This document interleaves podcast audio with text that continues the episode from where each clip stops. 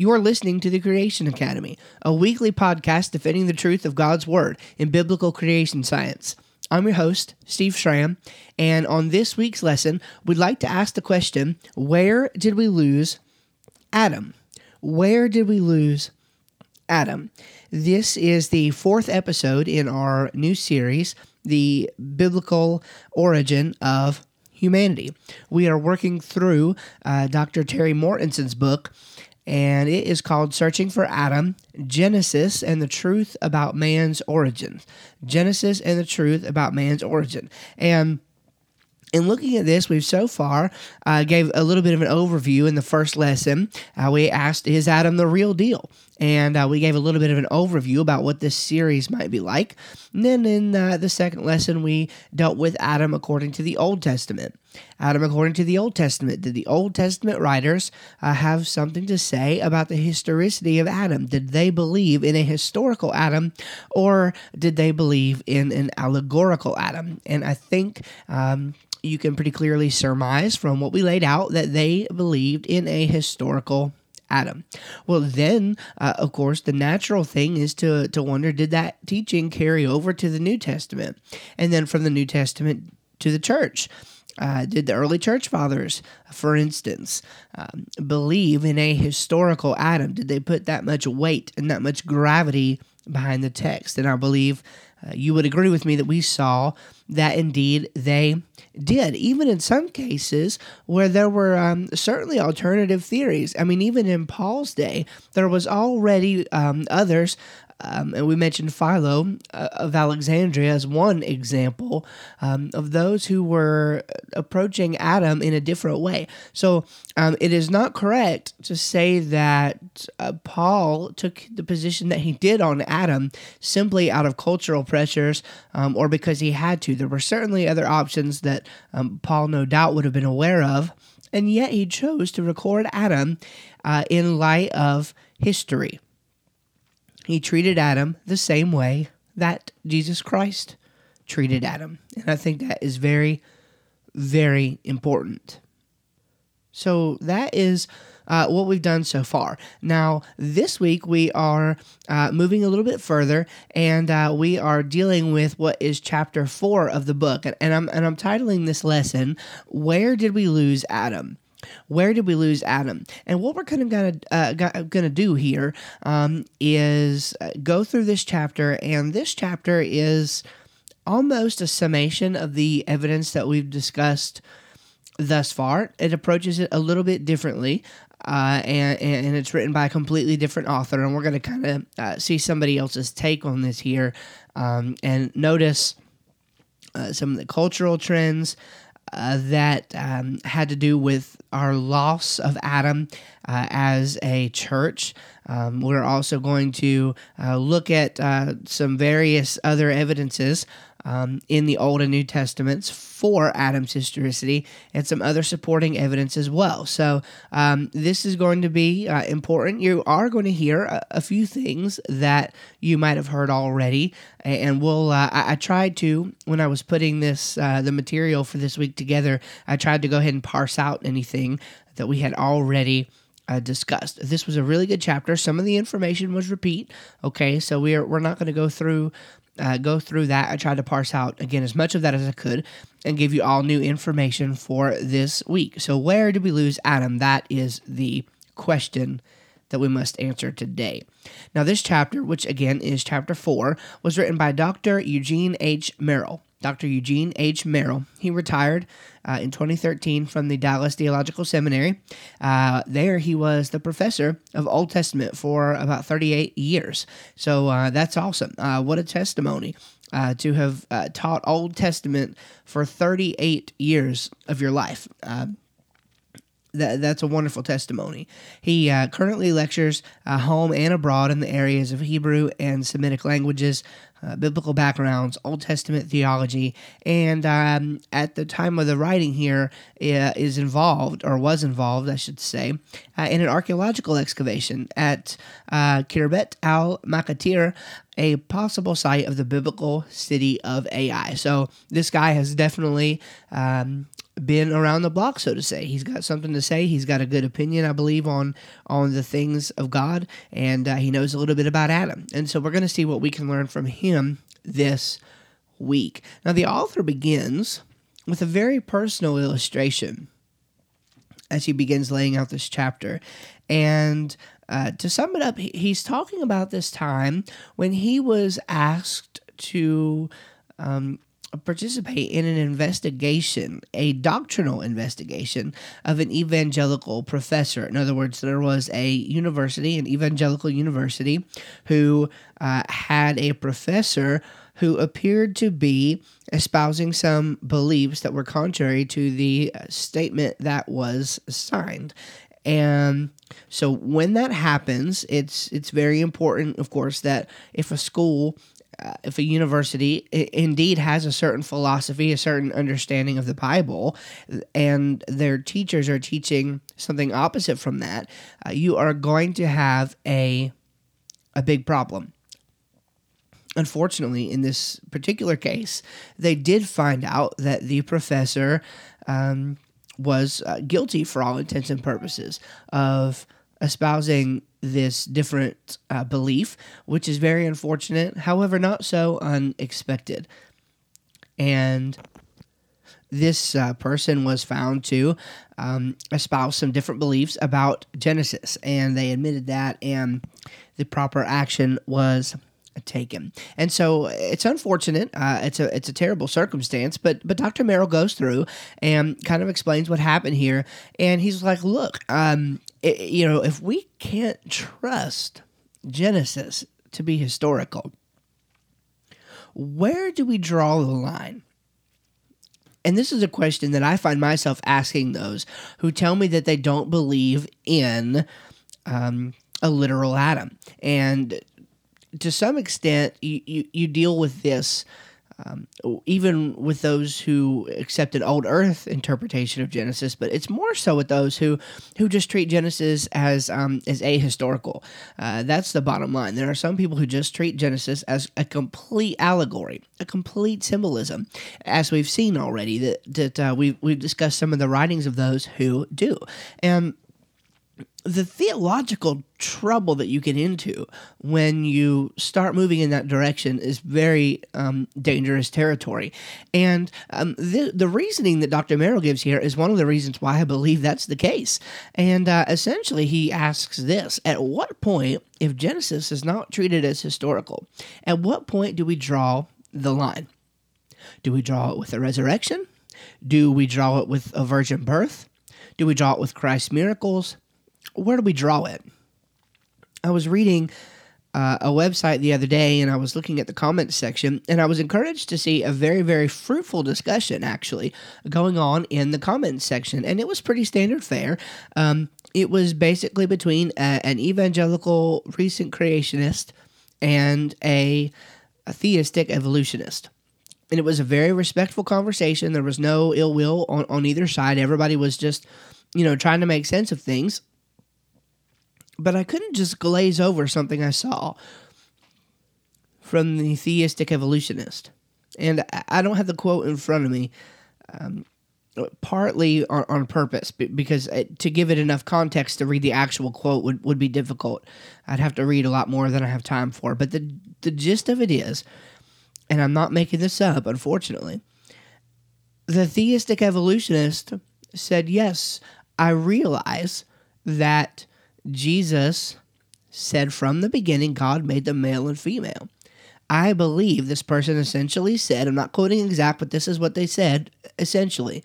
I believe that Jesus was a young earth creationist, but because of what science tells me today, I know he was wrong. This man claims to be a Christian, was talking in that same thread about some experiences in his church they just had a, a time of revival and prayer, and um, talked like a Christian. Sounded, I mean, I'm not saying he wasn't a Christian, but said that we know Jesus was wrong. Jesus did not have knowledge of the age of the earth. At least he did not have the the proper knowledge.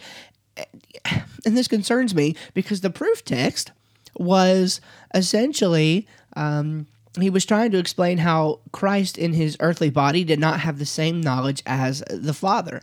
You know, and I haven't done some kind of detailed study into this. Um, but, you know, I know that if we look at the text, we can see some obvious things going on. I mean, Jesus does not know, for instance, um, at least according to a, a face value reading of the text, Jesus does not know at what time he is coming back to get his bride, but the Father knows. And perhaps Jesus knows now, and he didn't know then. You know, I, I don't know. I haven't worked all of that out, so don't don't crucify me for not having my theology worked out there. Um, but there's one thing that I do know. I do know that John says, "In the beginning was the Word, and the Word was with God, and the Word was God." And it says that um, without Him, there was not anything made that was made. And of course, we know that the Word became flesh, right, and dwelt among us.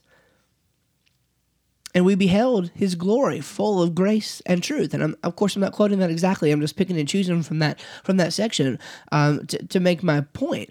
The the point is jesus was there in the beginning. Jesus is fully aware of the creation. He was there absolutely 100% uh, this is not something that jesus did not know. So the theological implications and the natural outworking of this is that at some point we just have to say that Jesus either did not know um, something that he did. Uh, uh, this just doesn't work. It just doesn't work. It, it's not a high view of Christ. It's not a high view of Scripture.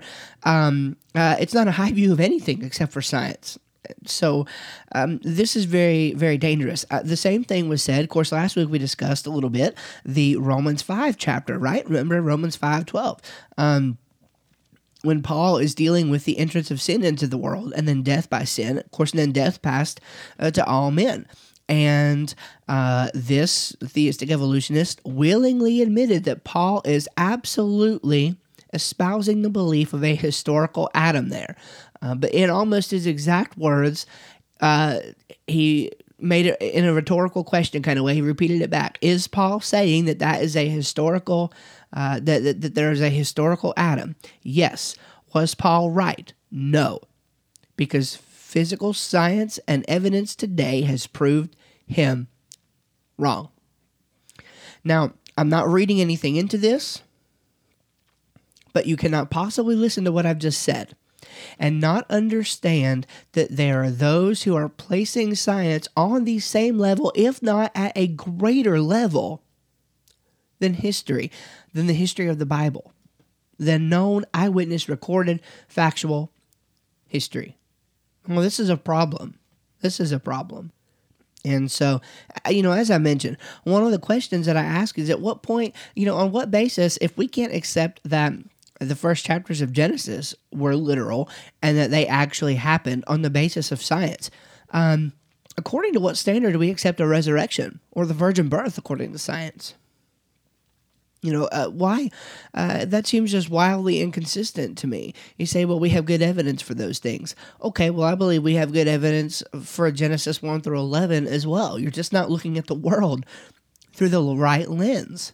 We look at the world through the biblical lens and accept what it says at face value as truth using a consistent grammatical, historic, uh, historical hermeneutic. We can arrive at the truth. And so that's what we're trying to get across. And if you're listening to this, if you're a theistic evolutionist, um, if you're an old earth creationist, uh, just, you know, listen, I- am not bashing you. It is not my job to bash you. Um, if you go back and listen to the first episodes of this uh, entire podcast, I made clear that my position is to simply give a, a, a, a cohesive model of creation, a cohesive theory of creation. Um, and I'm sorry I stumbled a little there. I'm just trying to get the wording right. Um, I, am not aiming to simply put down the views of others whenever I get behind this microphone. Okay, that's that's not that's not my goal. My goal here is to to build a positive case for recent creationism using books and using other resources and other tools um, and things that I have learned, we're trying to build a positive case. I am very passionate about what I call the new creationism, which is just a simple way of putting it uh, that rather than spend the most of my time talking about the reason why other ways don't work, I just choose by my own choice to spend more time talking about um, how the creation model does work in a more positive sense. So that's just my particular role, um, my particular mission. Um, but implicit in doing that, especially going through this book, you know, there, there are times that we're going to just have to address the fact that there are those with an alternative view of Genesis that leads down a very ugly path. And it's unfortunate, but you know we've had to address that a little bit this morning because it, it's just so relevant. I couldn't let that go. Um, it, it's been bothering me ever since I read it. And if we're going to live fulfilled lives, if we're going to be obedient to Christ, if we are going to be Christians who accept God and who who love God with our whole heart, with our whole, whole soul, with our with our mind, with our strength, with everything that was is within us, I think that we're going to have to establish a certain degree of trust in his word in order to get there. I don't think we will ever really begin to live the abundant life that Christ wants for us until we begin to wholly submit and wholly trust in His Word. I'm going to link you to a video that I watched. It was recorded at the Is Genesis History con- um, um, conference, and it's a video of Dr. Kurt Wise. It's it's 20 minutes long, and it's his testimony about becoming a creationist. Um, after reading what I read the other day, I'm not going to lie, I needed some encouragement, and and this was it. I mean, God God sent me this video. I fully believe that, and actually, I've seen it before uh, because I I own their conference video. Um, but it just it, it, didn't affect me in the same way as it did after reading that other thing. And I, I, saw it again yesterday. Somebody had posted it on YouTube, and it actually just came up uh, rather than the other place where I bought it. And so I watched it on YouTube, this video, and oh man, it's inspiring. It's really inspiring to see his story. Um, I won't spoil the fun. I won't tell you about it here. But if you want, if you want to really see the kind of resolve that I'm talking about, then you need to go watch that video. We're talking about probably, and, and some of you may not have know may not know him. Uh, you probably endorse some of the creation models he has helped to come up with. He's very um, instrumental in the field of baraminology. Came up um, part of the party that came up with the catastrophic plate tectonics model, and he's very influential. Probably, probably the most well educated. Um, and uh, you know, one of the most well respected creation scientists there is. And, I, you know, I'll just, I'll give you the punchline. He's essentially quoted as, as saying to his college professors that even if all of the evidence in the entire universe turned against creationism, he would still be a creationist because that's what God's word seems to say. And I, I, you know, I just completely agree with him. And you need to go watch that video. Um, the, I mean, there are tears. It's all inspiring. I'm not going to lie. It's really all inspiring to see somebody who's been so passionate about science, but also was so passionate about God, and almost um, coming to the point where where he decided he was going to have to give up one or the other and chose God. Uh, and just weeks later, God gave him back science. Uh, let me just tell you, it's an incredible story. I encourage you to go watch it. It will encourage you.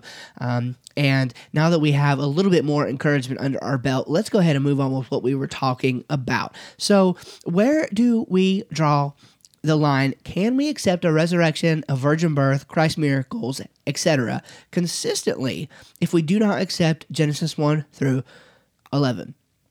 Now, what's interesting is we saw the first interrogation in the Bible uh, on the part of God when Adam and Eve messed up in the garden.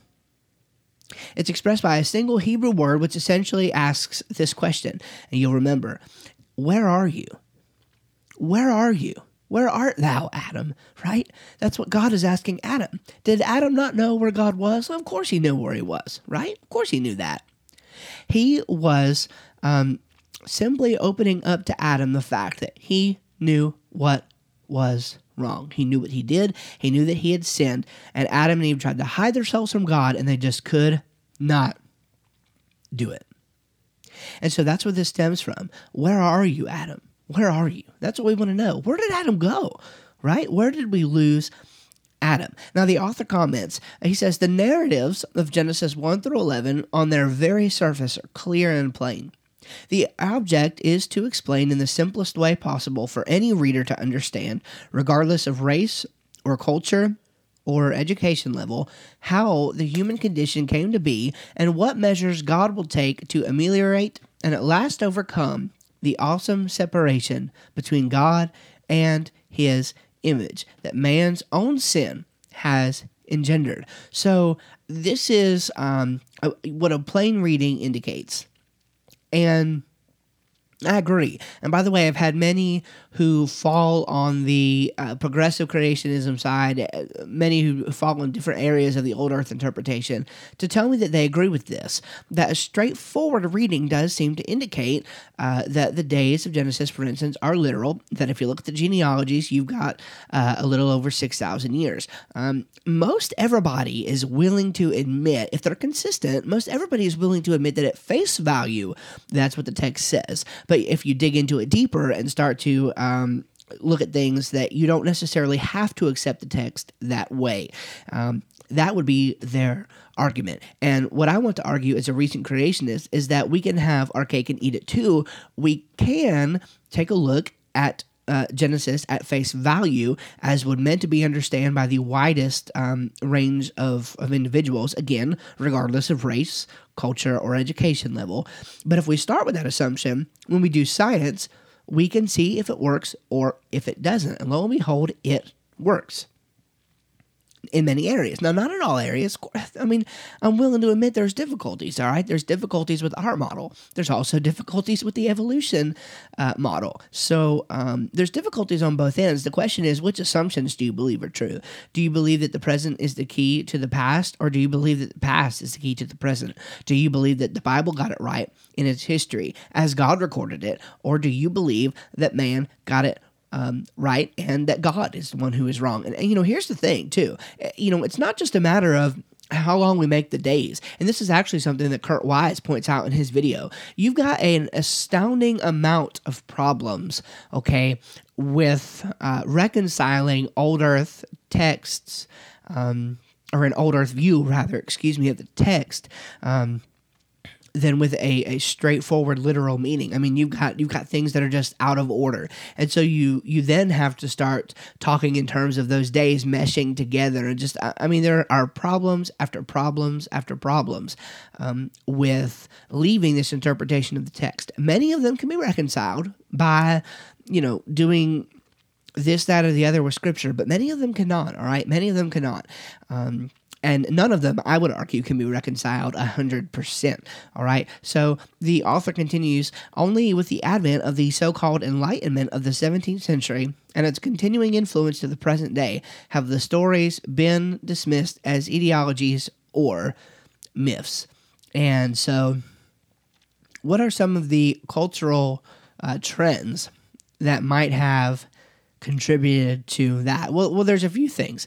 All right, this new understanding could be due to number one, new readings which consider the A and E or the ancient Near East more than Israel, and I would certainly agree with this. Uh, we talked about this a little bit um, the last uh, two weeks, actually, mostly in uh, when we dealt with the Old Testament. A lot of authors are placing quite a bit of stock in the ancient Near Eastern text in, in comparison with Israel, and and something that I um, that really concerns me, as we talked about along those lines, is uh, that if those ancient Near, Near East texts are not true and the Bible is true, then isn't that a differentiator enough? Um, should we not consider that when we're uh, trying to figure out what might be the true origin of the world. I mean, if we're looking at our documents and we believe that they tell the truth and the other documents don't tell the truth, then there is automatically going to be something different about ours. And since Jesus Christ himself affirmed ours by the admission, by the way, of this the uh, theistic evolutionist that I mentioned in the outset, um, if Jesus affirmed this, then why do we have a hard time believing it? Can we not trust God's word, Jesus' word, over what other ancient Near Eastern cultures believed? I think we can, because remember, the focus here was Israel. And of course, um, uh, in from God's view, I mean, the sovereign God of the world, I mean, he knew how things were going to end up. He knew that I was going to be sitting here talking this morning, okay, from before the world began. So the issue I take here is that there is enough difference between the biblical worldview and the ancient Near East that we should not be considering them on the same playing field. Something else the author mentions that might have contributed to this new understanding would be um, new methods of interpreting um, scripture. All right. And uh, so there's two that he mentions. Um, and I'll admit, I'm not the most familiar with this. Um, but it, it, certainly seems to make sense as you as you look at how others have begun to view the Old and New Testaments, um, especially the Old Testament. You can kind of see these two views coming out. There are um, there is what is called the Copenhagen method, the Copenhagen method, and this method seems to place an archaeological bias on the text. So, in other words, wherever we're interpreting scripture, if archaeology disagrees, then we bias on the side of archaeology. Now, um, I don't know if you've ever seen it. I'll try to link you to it. There's a video out there called "Patterns of Evidence," um, the Exodus. All right, um, and I forget the guy's name. It's Tim something. All right, but "Patterns of Evidence," and it's a really, really good video.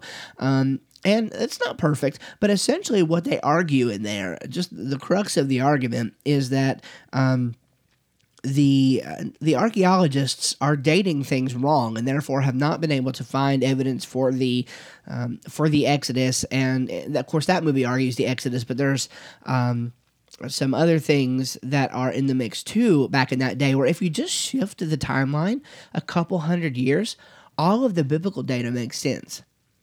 Now you know, getting them to adjust their ancient chronologies is not an easy task. Um, it, hasn't happened to date.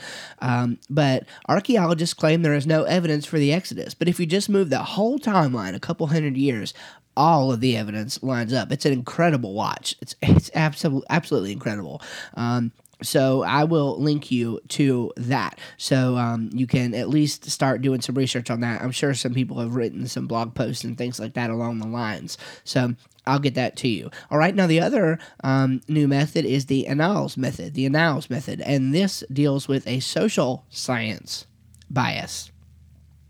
So, uh, dealing with the cultures of the day and such like that, and uh, coming to a conclusion about the text based on what other um, other cultures and what that culture um, believed. All right, so those are a couple new methods that really could um, be contributing factors to this new understanding of of the text, and um, there are problems I mean, there are there are really really big problems uh, with understanding things from those lenses. Um, for instance, nowhere, all right, nowhere does the Old Testament or New Testament cast doubt on a historical Adam. Now, we talked about that a little bit already, and it's a very important point.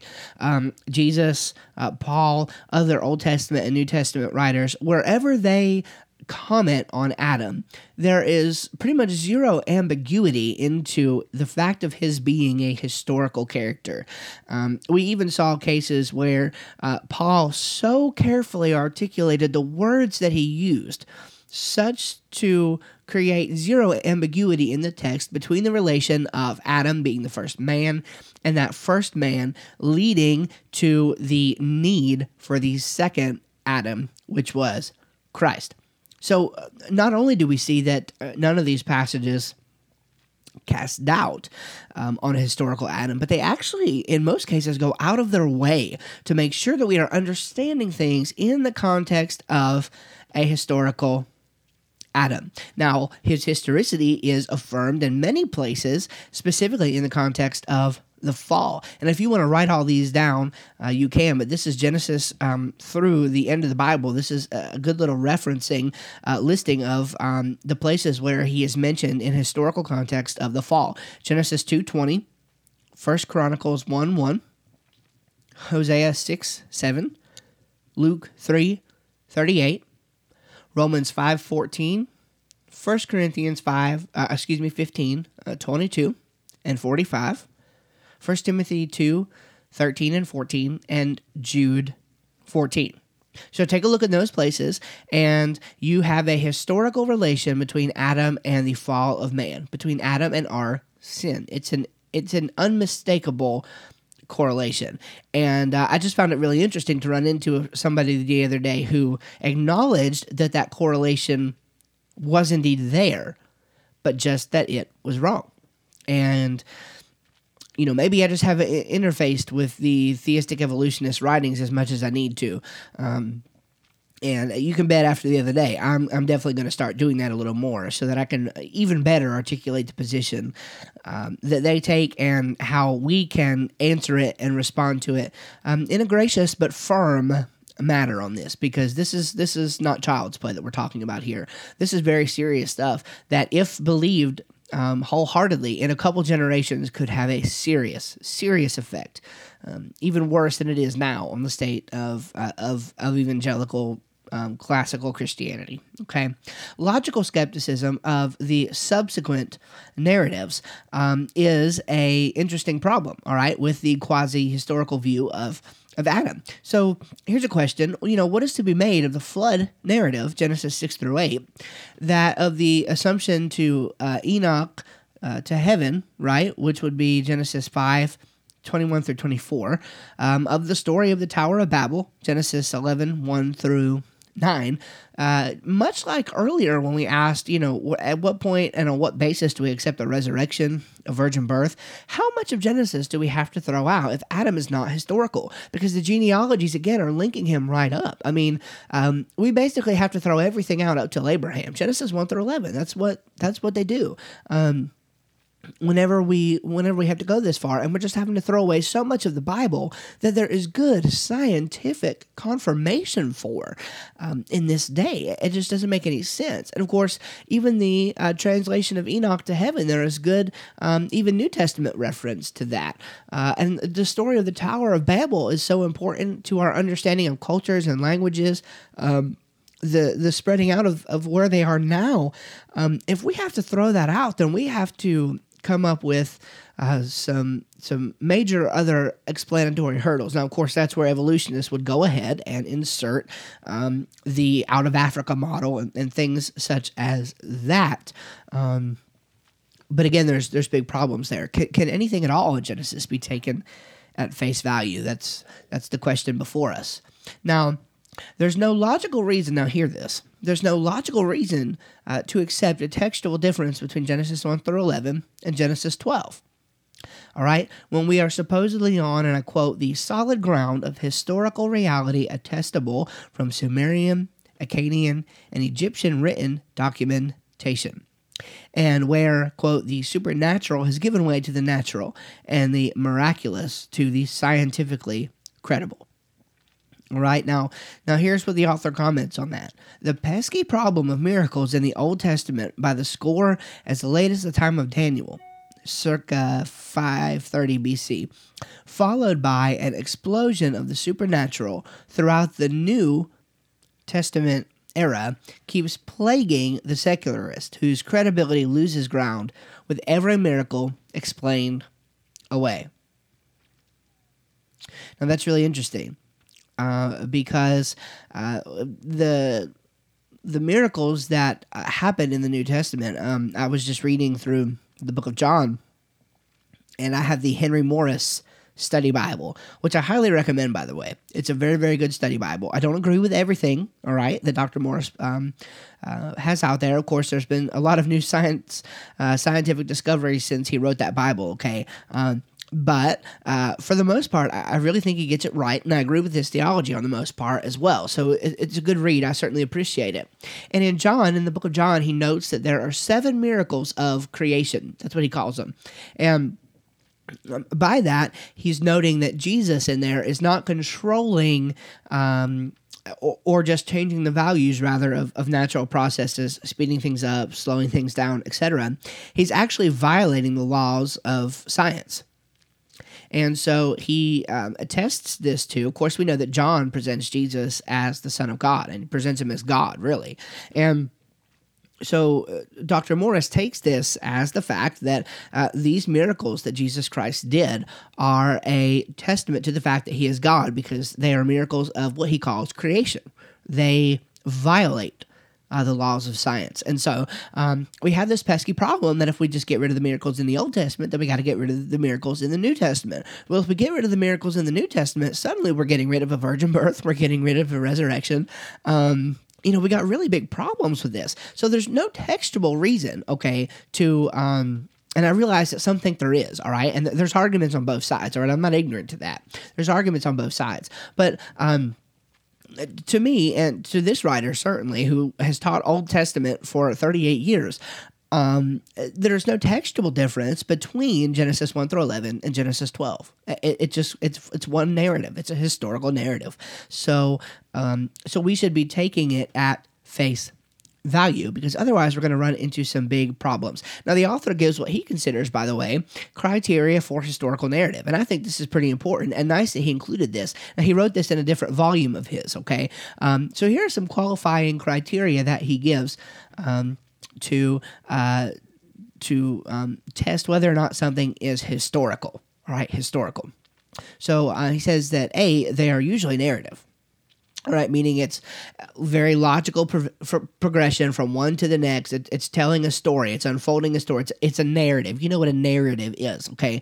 Um, so um, a good test of something being historical is that it's a narrative. There are there's a case being built. There is something that happens in logical progression after uh, something before it, okay? Secondly, B, uh, a person and event centered. All right, they are person and event centered. So, uh, if something is historical, it is going to center around a person and around an event. Right.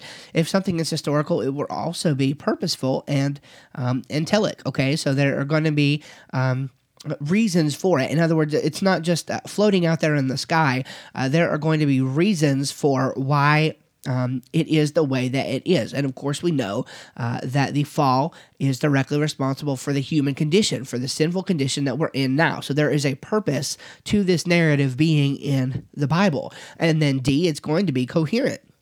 And closely related to that, E, it's going to be self consistent and non contradictory. All right, so that means that we're not going to have to um, explain away. Um, difficulties in there as far as uh, you know anything of a serious nature. I'm not talking about you know, people say, well, is, you know, the Genesis 2 creation account contradicts the Genesis 1 creation account. Well, no, it doesn't. Genesis 2, uh, I believe, starting with verse 4, just simply zooms in on day six of creation.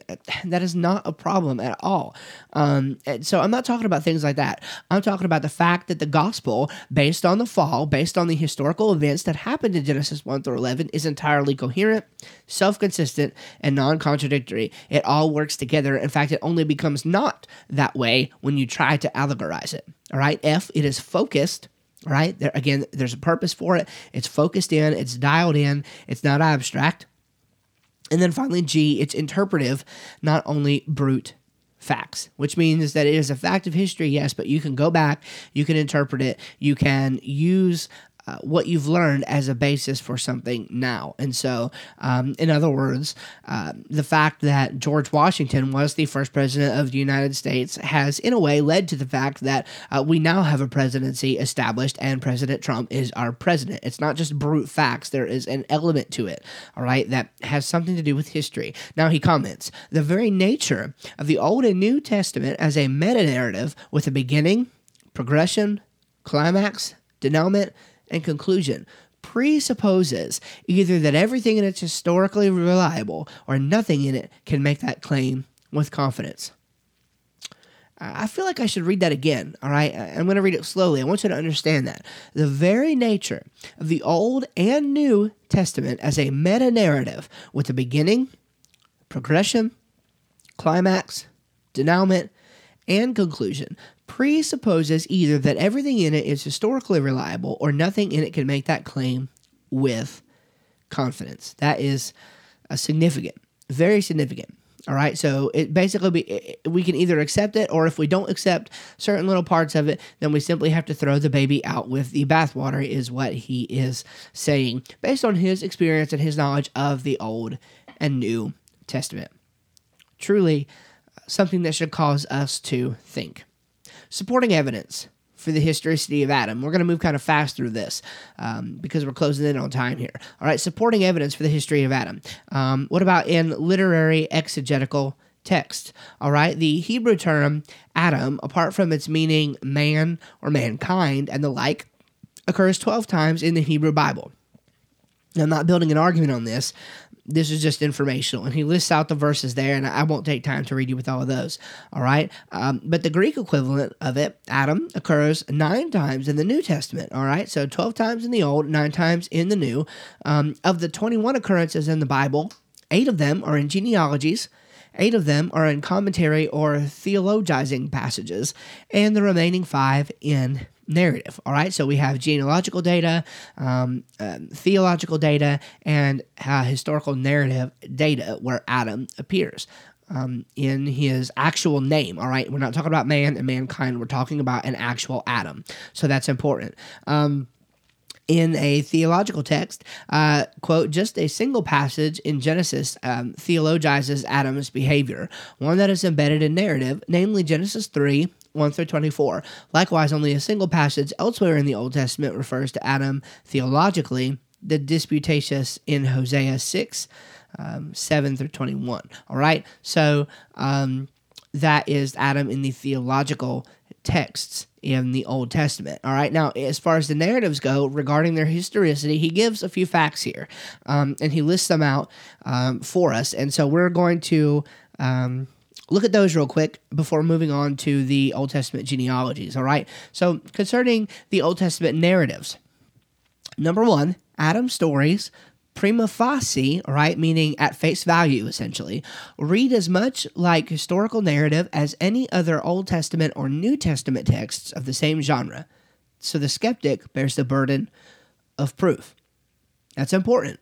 It, it reads the same as any other Old Testament or New, Ter- uh, New Testament narrative text. So if it's different, then the skeptic bears the burden of proof on proving that that is different biblically. You cannot use science to disprove the historicity of the Bible. We need to look at that and say, biblically, um, what is going on here? All right, number two, Genesis recounts uncommon occurrences, but at what point do we dismiss them? The author asks uh, specifically, quote, what law of logic or rationality do these episodes violate except the laws that one, present the key to the past, or that uh, excuse me one that the present is the key to the past and two that miracles by definition cannot occur? Put another way the skeptic seems to reason what i have not seen or heard cannot be believed well, that's a pretty um, pessimistic position and view to take of it, I believe. All right. So uh, if we violate those laws, fine, but let's open our minds a little bit and let's realize that we're talking about the God who created the world. And let's just reason for a moment that the present might not be the key to the past and that miracles can occur. All right, so let's think in those terms. Quote If God were to tell how he created the entire cosmos, this is a question, ready? What language of heaven would be adequately perspicuous to enable mankind to understand it. The scriptures were not designed to obfuscate, but to communicate to every generation and to every level of intelligence who God is and what he has done. In other words, do we have to go to the scholar first to understand our Bible? Do we all have to go to seminary and take Greek and Hebrew to understand our Bible? No. No, we don't. And that's because God meant to clearly communicate it. And it, it's not communicating it in a different way to somebody just because they have a PhD. They might spend more time studying. But the reality is that God has made his truth known to the world. Um, and he was writing to uh, normal, everyday people, both then and now. All right, number four, quote, are the narratives of creation and the existence of a historical Adam any more difficult to believe and understand than the incarnation of God Himself through the fragile vessel of a Jewish peasant teenager, an incarnation known to the inspired apostles as Second Adam? All right, so again, we're, we're drawing this comparison. Quote, uh, number five, and finally, can the concept of a, quote, last Adam have meaning at any level apart from the concept of a first Adam, that one known in the Old Testament.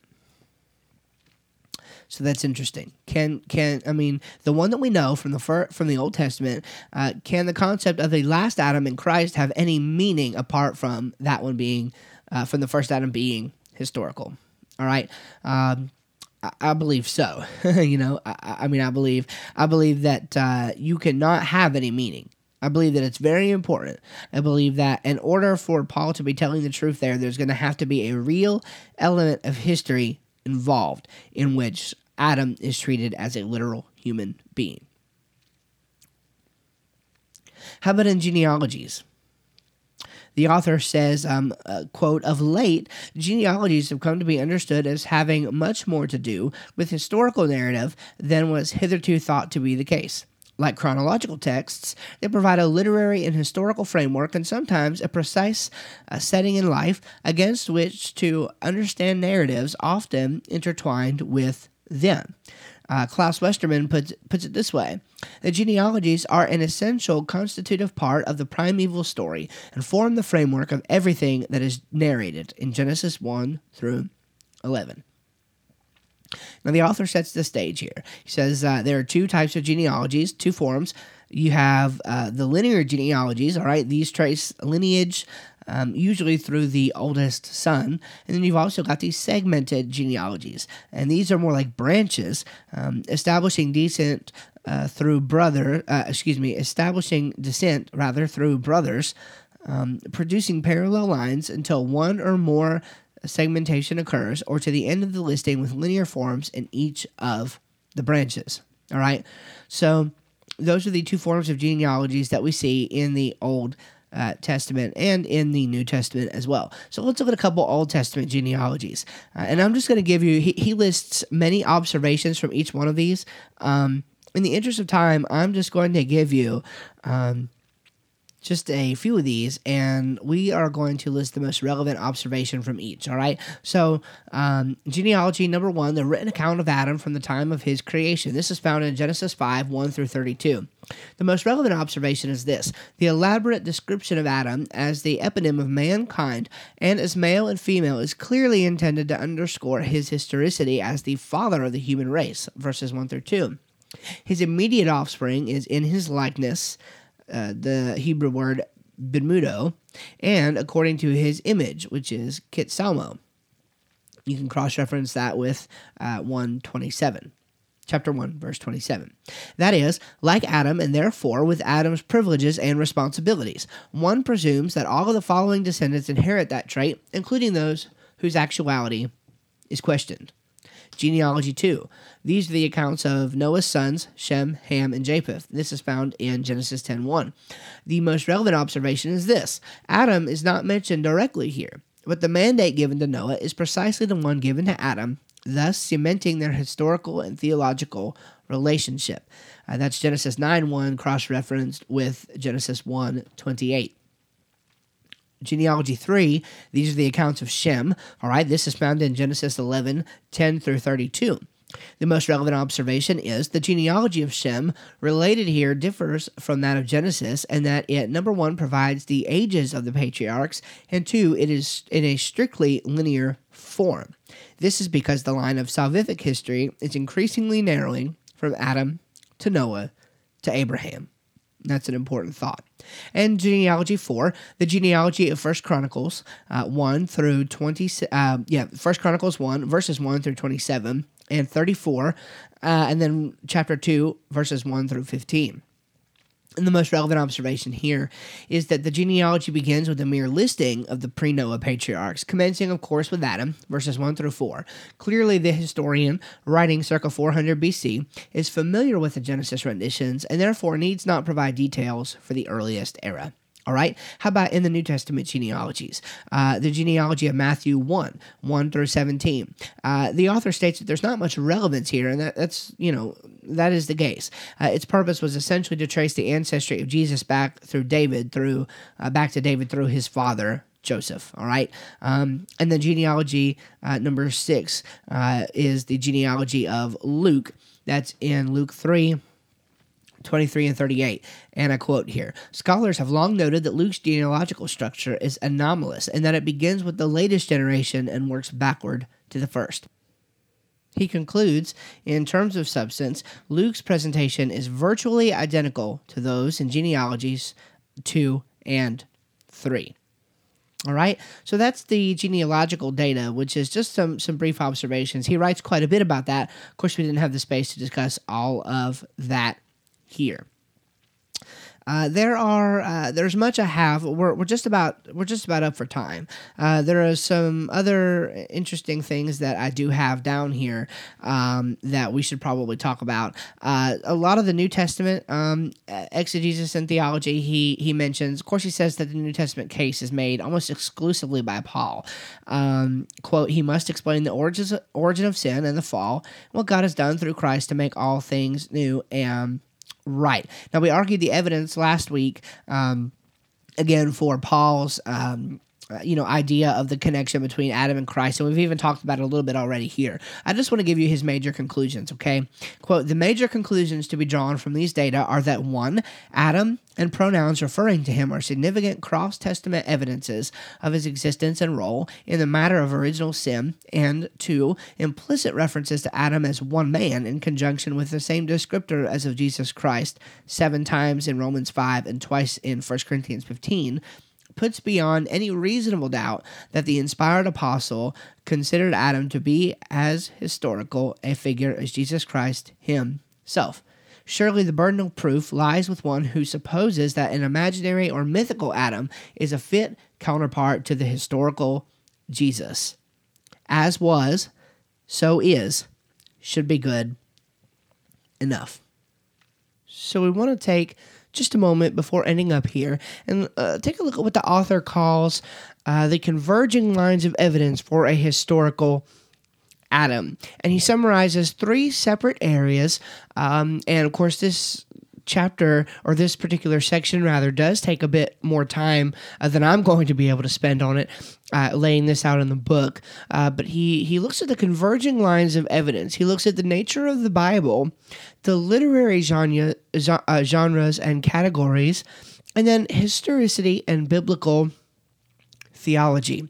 And he looks at those three areas together and kind of builds a case for a historical Adam uh, using those three converging lines of evidence. And so here's what we find uh, very quickly the nature of the Bible. He says prior to the Enlightenment, there was a uh, quote near universal consensus regarded, uh, which regarded the Bible as the very Word of God, inspired, revealed, inerrant, and authoritative. And I would argue that that is the position that we all ought to hold today, even though we don't. Uh, he continues by the mid 19th century, the Bible had become subjected to the historical critical method, which, among other things, denied its historical and scientific veracity, and as a logical corollary, its authority as the Word of God, written and regulative of faith and life. The evangelical response to this, he says, waged valiantly over many years by godly scholars, oftentimes at the expense of ridicule and disbarment from the academic establishment, now finds itself engaged in intramural disagreement as to the very nature of the Old Testament and its accounts of the past, and an assessment as to the reliability of those accounts. So you see here what has happened is the nature of the Bible. It, it was once regarded as uh, inspired, inerrant, not to be questioned, insofar as that we were going to try to read uh, new ideas, new scientific ideas, new outside ideas into the Word of God. It was not that way. Prior to the Enlightenment, we got all of our knowledge from the Word of God first, in the majority. In the majority of times, all right, and then he moves on to literary genres and genres and categories, and um, and, and here, uh, I'm just going to go ahead and read his uh, summarizing of this area. Uh, the dispute concerning the uh, historicity of the Old Testament Adam tends to lean heavily upon genre questions. If the accounts about Adam are not intended to be historical in nature, but rather allegories, pal- parables, uh, tales, legends, or even myths created to account for present realities like sin and death, then efforts to defend them as historical are doomed to fail and are nothing but colossal wastes of time. If, However, the narratives are to be uh, intentional historical narratives of actual persons and events. Those who read them otherwise stand in grave danger of undermining the very basis of the Christian faith. And as recent creationists, uh, may I say real quick that that is why we argue on the basis which we do. Because we understand that these positions which take away a historical Adam greatly undermine the foundation and the need for a Savior. Historicity and, and biblical theology, the author says sound theology cannot be derived from or erected upon the shifting sands of historical relativism that permits one to cherry pick this or that nugget from the Old Testament, arbitrarily declare it to be either historically credible or not, and then integrate into a biblical theology of his own making. And that is what so many have done today, and that effort will end up fruitless. Fruitless for the kingdom of God. Uh, an argument might be made that by making room for a, a greater scientific interpretation, we might see more come to the gospel. But which gospel? Is it the same gospel that the Bible teaches? If we're not basing it on a historical Adam, then I, I just don't believe that it's the same gospel. I don't believe that it's the gospel that Jesus preached. I don't believe it's the gospel that Paul preached and Peter preached. I, I just don't uh, I don't see it there. And so it's troubling to me when we try to take these things out and say, well, we just don't need them. Well, the Bible includes them in in a very historical manner, and so I believe that we actually do need them. Uh, Graham A. Cole said, "History, what happened, is vital for any systematic theology that has a high view of Scripture's value." So when when we're considering these things, we need to understand that the historicity of these events, the actual history which undergirds these events, is very important to taking the whole of Scripture at the value which it claims to be taken, which it claims the need to be taken. And so that is going to be very important for us going forward. Well, in conclusion, in conclusion of this week, and we've kind of seen uh, a few very helpful and important things. Some of the things that we saw this week were um, just uh, summarizations of the data from the past couple weeks that we've looked at, but from the uh, eyes and perspective of a different author. And so that is always helpful. Um, in conclusion, the author says, much like Adam was lost in the garden when God said, Where art thou? Adam has been lost again, but not by his having made a fatal choice. He has become lost as a historical figure to the minds of modern critics and by their choice. Wooed as they have been by the alluring spell of academic recognition and postmodern humanism, many have dismissed him from their presence as outmoded and as an outmoded and unnecessary relic of a former time when historical reality and biblical theology were thought to be joined at the hip codependent, as it were, at least in the thinking of intellectually shallow fundamentalists. And the author here, uh, in closing, uh, briefly lists three attempts at self justification by the scholarship addressed here. So, the nature of history, the meaningfulness of history to theology, and new hermeneutical advances. He concludes by saying, however, the implicit affirmation that one can have his cake of theological truth, conviction, and power, and at the same time relish the crumbs of a fractured historicism as though both were baked by the same heavenly baker, have no good thing to offer the Church of Jesus Christ. If the Adam of history is irrecoverably lost, the truth of a biblical theology founded on the eschatological Christ, the last Adam, must ultimately perish. Harsh words, but true words, I believe. And I believe our, our writer here is really on to something. You know, we've lost Adam. And some of us are working hard to find him again, to bring him back. And we know where he's hiding at. Uh, he's hiding underneath of the um, of the academic underpinnings that we find. And I'm not against academia, I'm not against scholarship. Uh, all of the authors that we'll quote in this series um, are, are, fine men of scholarship, and they have uh, most certainly paid their dues, both education wise and in, in teaching as well. Uh, there are also very smart individuals. I have no problem with those things inherently. But we must be careful not to let some of these things trump our childlike faith in God. And I don't mean to say that we accept the things of God on blind faith and then make a separate compartment for our academic understanding. That's not at all what I'm trying to say. What I'm trying to say is we need a filter, a worldview that is already concrete through which we filter our academic understanding. And the Bible is just so clear and written for the common everyday man that we do not need a Bible scholar to help us understand its pages.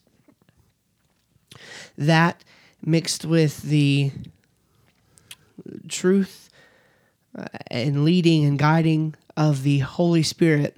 And we ought to be able to confidently rest in a sound historical, biblical theology uh, without any concerns of where we might lose the Bible's historical underpinnings along the way.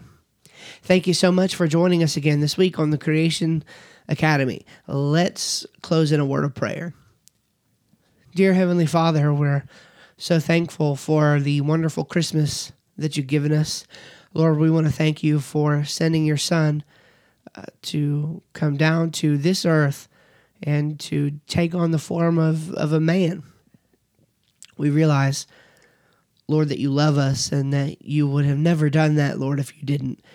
And Lord, I pray now that as we attempt to teach your truth, teach your gospel, Lord, that in our um, attempts to do so, we would not take for granted the history that you've given us in your word. Thank you, Lord, for the opportunity to do this study. May it open minds and open hearts to once again accepting the historical reality of Adam, Eve, the fall, and major parts of the Old Testament, Lord, which are a crucial part to the story of humanity and the story of the world. Thank you, Father, again for the wonderful blessings this year, and we're looking forward with anticipation to 2018. God, I, I, pray that you would just help it to be the best year ever for us, for our ministry, and help us to be excited about it with a renewed passion, zeal, and vigor. And I uh, pray, Lord, that most of all, we would see many souls saved and hearts and lives changed along the way. In Jesus' name I pray. Amen. Thank you again for joining us this week. And I just uh, hope and pray that you had a great Christmas.